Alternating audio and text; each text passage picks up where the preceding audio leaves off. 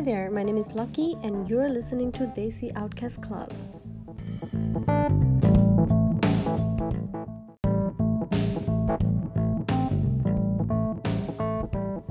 We're going to talk about a very important topic today called child marriage. Now, if you're from the South Asian community, I'm sure you're familiar with early marriages, whether it was a first hand or second hand experience, but you have seen it happening. Now, let's learn the quick facts of child marriage.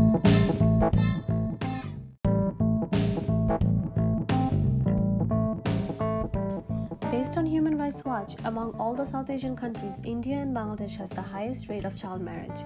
According to UNICEF study, Bangladesh has the fourth highest rate of child marriage in the world. 65% of girls are married before the age of 18 and 29% of girls are married before the age of 15. Immigrant families that have migrated to the United States are also equally involved in child marriages. The reason is families like to stick to their culture and similar mindsets refusing to adapt to the mainstream culture in the United States. Therefore, the practice of early marriage is still quite apparent in Desi communities. Let's explore some of the reasons why do child marriages happen.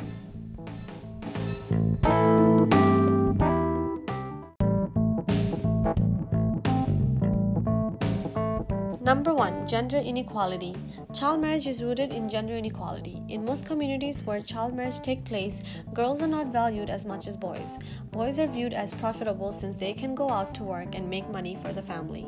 Families also perceive investing in their son's education as more valuable investment.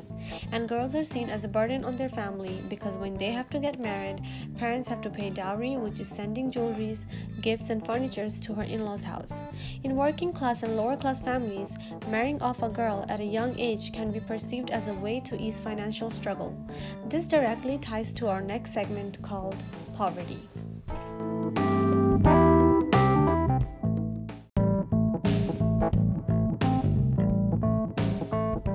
Number 2 Poverty. Child marriage has a lot to do with poverty that plays a significant role in lower class families in South Asia. According to Girls Not Brides, more than half of the girls that are married as children come from poor families. When families struggle to have decent meals, they believe marrying off their daughters can work as a solution. It means having one less person to feed in the family and fewer expenses for clothes and other things. This leads me to the question what about middle class and upper class families? They have enough money to buy food and raise their daughters.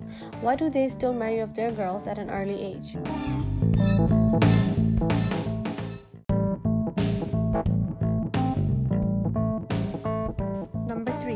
Patriarchy and Insecurity.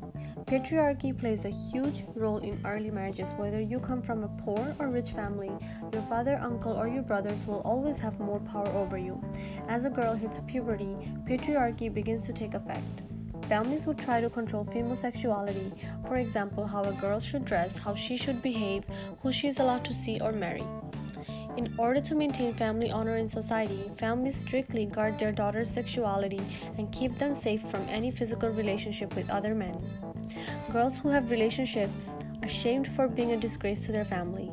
Many parents prefer to marry their daughters young when they hit puberty because of the fear of losing control over their daughter. Child marriage is an epidemic in South Asian countries and among Desi communities in the United States and other parts of the world.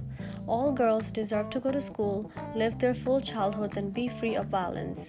Every girl deserves the right to have the choice of when to marry and whom they want to marry. All girls deserve to be free of negative social and physical health consequences associated with child marriage. Next time you see a child marriage taking place, say something. Raise your voice before another generation of girls is lost.